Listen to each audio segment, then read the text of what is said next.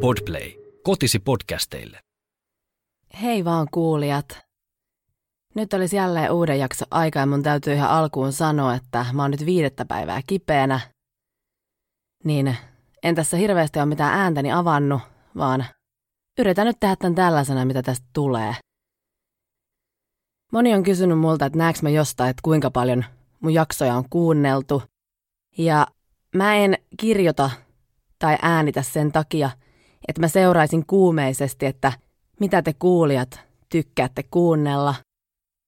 Toki mä silloin tällöin katon, että missä jaksoissa on niinku enemmän kuuntelijoita, mutta mun mielestä minkään tekemisen ei pitäisi perustua millekään tilastoille, koska siinä vaiheessa voi olla, että se luovuus katoaa kokonaan. Ja mä oon sitä mieltä, että siinä vaiheessa, jos sä vaan toteutat sitä omaa juttuas, niin eiköhän se jossain vaiheessa palkitse, jos niin on tarkoitettu. Jos motiivi jonkun intohimon toteuttamiselle on se seuraajien määrä, raha tai työ, niin eikö silloin ala tekemään sellaisia valintoja, jotka vie sua kohti sitä määränpäätä, jolloin se luovuus kärsii. Ja mun mielestä siinä vaiheessa ihminen alkaa tekemään pelkästään sellaisia podcast-jaksoja, jotka kiinnostaa muita, mutta ei välttämättä itse tekijää. No sitten asiasta kukkaruukkuun. Tämä on sinulle, joka muistat minut keltasinisistä kukkabikineistä. Tämä on sinulle, jonka kanssa saimme kokea ensimmäiset festarit vieraalla paikkakunnalla. Tämä on sinulle, joka pidit aivan mielettömät 18-vuotis syntymäpäivän juhlat tahkolla ja sait neljän tonnin laskun perässä. Tämä on sinulle, jonka kotona on järjestetty lukuisia grillibileitä, eli kahdet. Tämä on sinulle, jonka kanssa ollaan maksettu monet kerrat rinnelipuista, noustu kerran tahkorinne ylös ja jääty puoleen välin pehkubaariin kaljalle. Tämä on sinulle, joka olet kuunnellut vuosikausia mun miesongelmia ja muita murheita. Siitä, jos jostain pitäisi saada palkinto. Tämä on sinulle, jonka en haluaisi koskaan epäilevän itseään ja omaa osaamistaan.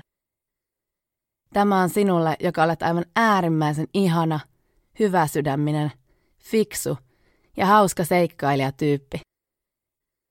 Tämä on sinulle, joka olet aivan mielettömän kaunis niin sisäisesti kuin ulkoisesti – ja tämä on jumalauta vieköön sinulle, jolla on aivan saatanan hyvä perse.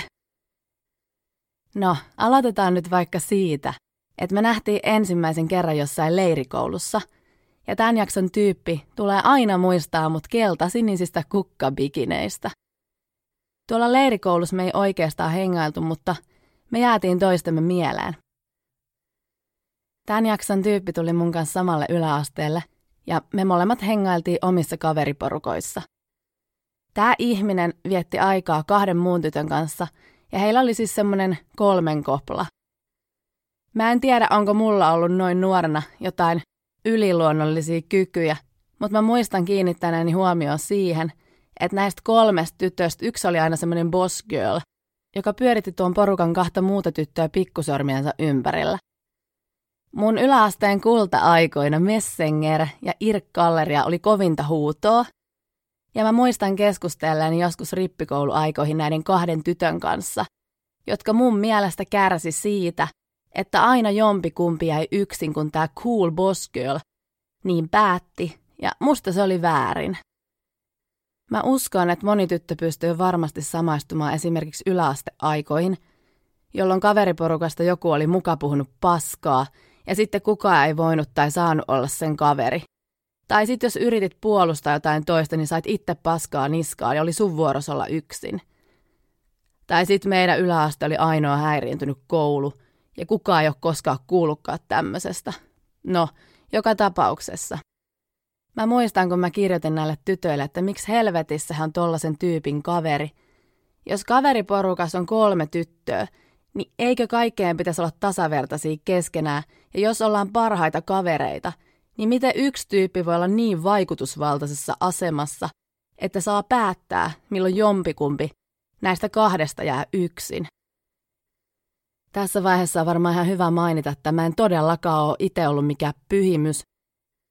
Me kiusattiin mun siskojen kanssa meidän naapuria Mariaa ja me yritettiin lähettää meidän toiselle naapurille Hannalle säkillinen hiekkaa Jari Kurrin nimissä, jota tämä Hanna fanitti. Ennen kuin toi hiekkapaketti kerkesi päätyä vastaanottajalle, niin iskä oli käskenyt hakea sen paketin pois tai saadaan Koivuniemen herrasta. Toi taisi olla alaasteaikoihin ja mä väittäisin silti, että mä en ole alaasteaikojen jälkeen kiusannut ihmisiä, mutta mä oon ollut se hiljainen sivusta seuraaja jonkin aikaa, kunnes mä ymmärsin, että mä voin avata suuni ja olla tarpeeksi vahva.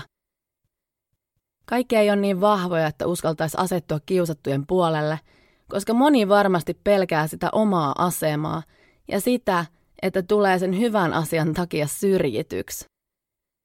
Tähän väliin pakko kysyä, että kuinka moni oikeasti kehtaa myöntää kiusanneensa joskus. Tuota kiusaamistahan tapahtuu ihan aikuisiellä työpaikoillakin. Mun on ihan pakko heittää ilmoille myös aika kärkäs mielipide eräästä julkisuuden asiasta. Musta on huvittavaa, että aina Miss Suomi-kilpailussa ne voittajat on ollut kiusattuja – Milloin joku Miss Suomi nostaa kätensä pystyyn ja sanoo, että on itse ollut kiusaaja, katuu sitä eniten elämässään ja haluaa henkilökohtaisesti pahoitella näille ihmisille ja sanoo, ettei koskaan pitäisi olla sellainen kuin hän on joskus ollut. Ei koskaan. On muuten äärimmäisen vaikea tehdä podcastia kipeänä, kun yrität pitää puhelinta kädessä, puhua – jalat ja kädet tärisee ihan saatanan kuuma. No sitten, mä muistan kun mä kävin keskusteluja näiden kahden tytön kanssa useita kertoja, ja mä muistan kirjoittaneeni, ettei he jää yksin, jos he uskaltaa sanoa tuollaiselle kiusaajalle, että toi ei oo oikein. Mä ymmärrän täysin, miksi se oli alkuun heille vaikeeta, mutta yhtenä kauniina päivänä koitti se hetki, jolloin heillä molemmilla oli tarpeeksi rohkeutta pistämään vastaan. Mä en ala selittele tuota asiaa oikeastaan tarkemmin, koska on vaikea muistaa yksityiskohtia noin pitkä ajan päähän. Mutta mä muistan, kuinka ylpeä mä olin noista tytöistä. Mä muistan, kuinka iloisia nämä tyypit oli, kun ne oli vihdoin uskaltanut sanoa tälle kolmannelle vastaan. Ja mä muistan sen, miten ylpeitä he oli siitä, että he uskalsi. Se tunne, kun sä kykenet tekemään jotain, mitä et olisi uskonut tekeväs, niin miettikää se adrenaliini. No, tällä tavalla meistä tuli tämän jakson päähenkilön kanssa kavereita. Mulla itselläni oli tuohon aikaan paras kaveri nimeltä Niina, ja näistä kahdesta tytöstä tuli keskenään parhaat kaverit. Me vietettiin aikaa neljästään ja meillä ei koskaan ollut mitään jakautumista, vaan me oltiin yhtenäinen porukka.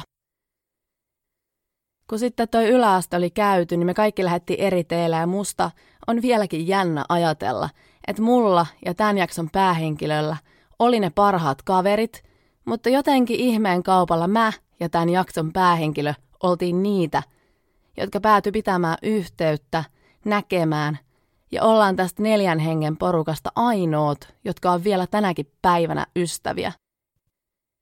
Me ei olla yläasteen jälkeen asuttu päivääkään samassa kaupungissa, ja silti meidän ystävyys on kestänyt 15 vuotta. Mä muistan joskus miettineeni, että onko tämä henkilö, kenestä mä nyt puhun, niin oikeasti niin hyvä ystävä kuin mä kuvittelen. Mä oon kyseenalaistanut meidän ystävyyttä sen takia, että me molemmat tiedetään mun olevan se tyyppi, joka pitää enemmän yhteyttä. Ja mä oon se, joka soittelee ja Jossain vaiheessa mä mietin, että kuuluuko tämän oikeasti mennä näin. Tämän jakson henkilö on joskus maininnut, että me ei varmaan oltaisi kavereita tänä päivänä, jos mä en olisi ollut yhteydessä, mutta mä aloin miettiä tota asiaa. Mä oon ymmärtänyt sen, että eihän tämän jakson henkilön olisi ikinä tarvinnut vastata edes mulle puhelimeen. Ja hän on vastannut varmaan jopa liikaakin.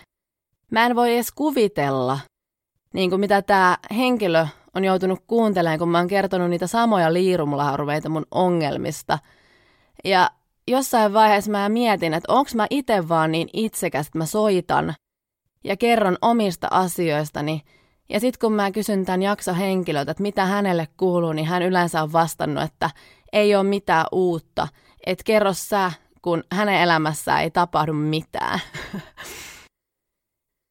mä koen, että mä oon jossain vaiheessa ollut huono ystävä, mutta mä oon tosi iloinen, että meidän ystävyys on jatkunut tähän päivään asti. Mä oon oppinut, että tämän jakson henkilöltä pitää vaan kysellä vähän enemmän niitä kysymyksiä ennen kuin saa vastauksen. Mä oon oppinut, että tämän jakson henkilö ei todellakaan ole samanlainen moottoriturpa kuin mä oon. Ja multahan ei tarvi edes kysyä mitään välikysymyksiä, kun mä kerron ne silti. Me ollaan todella erilaisia ihmisiä ja silti me tullaan niin hyvin juttuun. Ja jos joku kuulija nyt ajattelee, että tämänkertainen jakso ei kerro mitään siistiä tarinaa jostain bilereissulta, niin hei, mun mielestä kaikista siistein tarina on se, että voi oikeasti sanoa olevansa kiitollinen ja onnellinen siitä, että on saanut noin hienon ihmisen elämäänsä.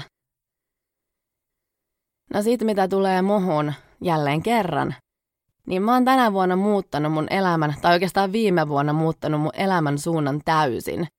Mä oon elänyt viime vuonna elämäni köyhintä vuotta. Mä oon hakenut ja päässyt opiskelemaan alaa, jota kohtaa mulla intohimoa.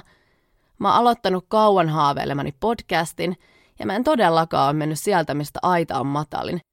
Ja mun mielestä toi viime vuosi on näyttänyt mulle parhaiten sen, että ketkä on niitä tyyppejä, jotka oikeasti tukee ja uskoo muhun. Ketkä on niitä tyyppejä, jotka kannustaa, kuuntelee ja myötä elää mun elämässä. Ketkä on niitä oikeita ystäviä. Ja tänä vuonna mä oon saanut varmistuksen sille, että tämän jakson henkilö on todellakin yksi niistä. Yksi, ellei jopa ainut niistä mun oikeista ystävistä, joka on esimerkiksi kuunnellut mun podcast-jaksot. Vaikka vuosi 2020 toi paljon paskaa, niin musta toi vuosi, niin kuin kaikessa huonoudessaan, oli silti parhain, ja tämä henkilö on yksi syy sille. Mun mielestä vuoden 2020 aikana meidän ystävyys sai ihan uuden käänteen sillä hyvällä tavalla.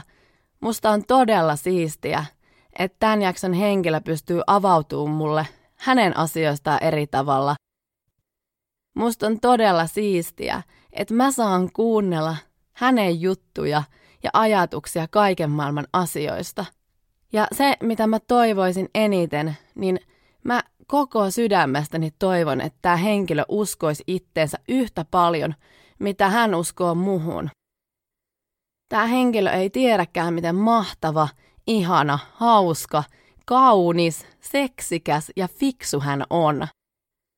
Mä haluan sanoa tälle tyypille, että mä ainakin uskon suhun ja mä tiedän, että ihan mitä ikinä haluatkaan saavuttaa, niin sä pystyt siihen. Sen pituinen se. Tämän jakson osalta mun tuskin tarvii kertoa mitään oppeja. Ja tälle tämän jakson päähenkilölle mä haluan vielä sanoa, että mä oon todella iloinen siitä, että me ollaan oltu ystäviä yli puolet tästä jo eletystä elämästä – Mä toivon, että sama jatkuu, kunnes kuolema meidät erottaa. Ja mä toivon myös, että meidän suunnitelmat vanhoiksi piioiksi jäämisestä ja saaristokaupunkiin muuttamisesta yhdessä ei käy toteen, koska meistä on paljon muuhunkin. Tämän jakson päähenkilö, saat mulle erittäin rakas ja pysy aina tuollaisena kuin sä oot. Oot parasta bestiä. Siinä kipeänä tehty jakso varmaan 50 astetta lämmintä täällä mun väsäämässä komerossa ja nyt mun on pakko lopettaa. Tää ei ehkä tälleen laadullisesti nyt onnistunut, mutta ainakin mä yritin parhaani. Kiitos, että kuuntelit. Hae Podplay-appi ja ala kuunnella täysin ilmaiseksi. Podplay, kotisi podcasteille.